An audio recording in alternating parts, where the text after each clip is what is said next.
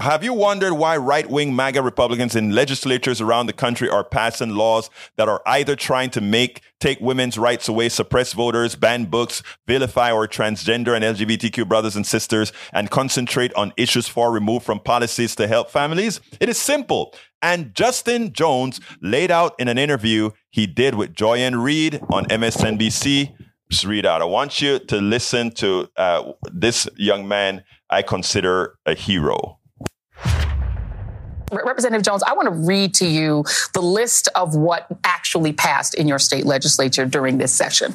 Um, it was further limits on teaching social justice, racial equality, political science, and social work, psychology, and other fields, anti-trans legislation, ban on gender-affirming care for transgender minors, ban on public drag performances, liability protection for gun manufacturers and dealers in the state, expanding school vouchers, $125 million in teacher pay raises, that's a good one, and transportation funding funding. This does not sound like the priorities, other than the teachers getting some money, of the people of Tennessee. Mm.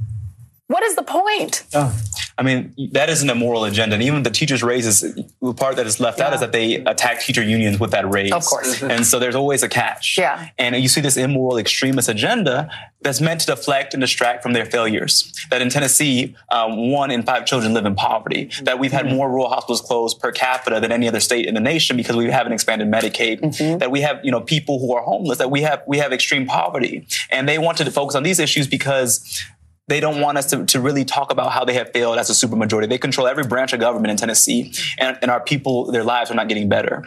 Our people's lives are still suffering. And so I think that is that is what this agenda is. It's it's agenda to try and have you look over here so you don't pay attention to what's going on here. Yeah. Uh, let me. I have to play this for you because I couldn't believe it when I was hearing it. Uh, this is a mom who mm-hmm. is trying to speak with a representative named Scott Campbell. Yes. Uh, this is the exchange that blew my mind. Take a listen.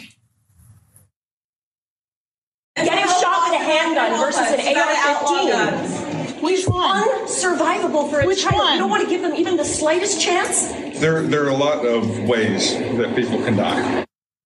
I, I that was that blew my mind. So that seems to be the mentality. Is there anyone in the Republican side who thinks differently than that? That you could even come together with to pass gun reform legislation? There, there are some that will say it quietly behind a closed door, but do they have the courage of, of knowing what's right? Do they have the courage to put children before guns? Um, that is our that's our concern. I think there, you know, there's 24 of us. If we could get 26 of them to agree, I think there probably are 26 of them that might agree with us. Do they have political courage? Do they have the ability to vote the right way to put kids first before guns? That is the question. That is the question. That is, in fact, the question. Do they have the courage? Do they have the wherewithal to do so? Um, and you know, I mean, uh, the, the, two the two Justins and I can't remember her name right now.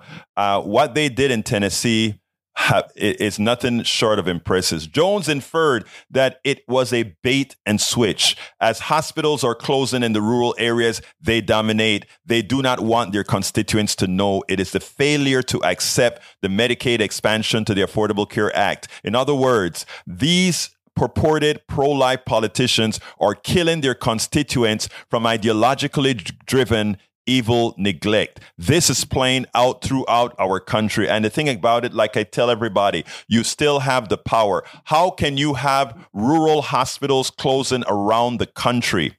When there is money available, if those governors chose, if those Republican uh, legislatures chose to accept the Medicaid expansion to the Affordable Care Act, which would just cost them 10%.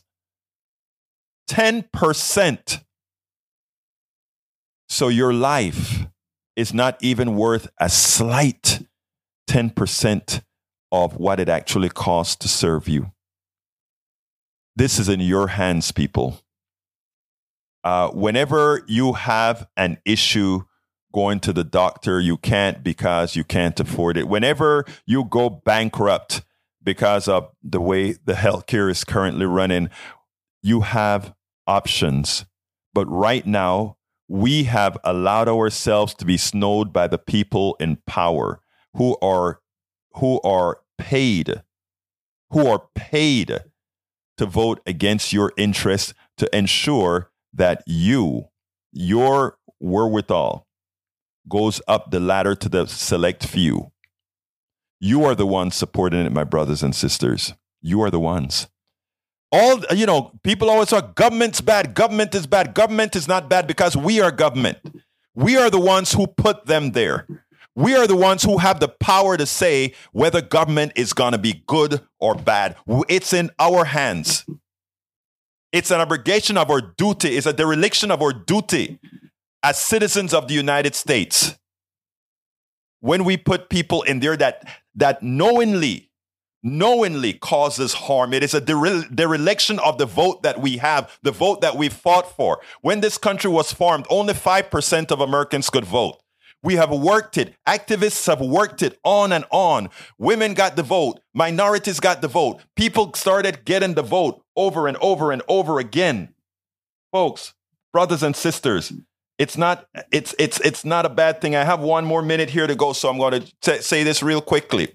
It's in your hands.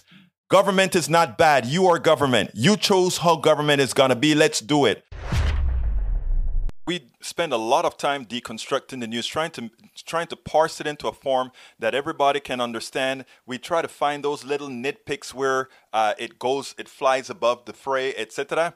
If you really like these videos that we do, I want to ask a big favor. Please go ahead. Number one, subscribe to our channel, and number two, please join if you can. Thank you so kindly for watching. Keep watching. Please remember to share. We must populate the entire internet with our progressive message, a message that we know is what most Americans say that they want. So help us, please join.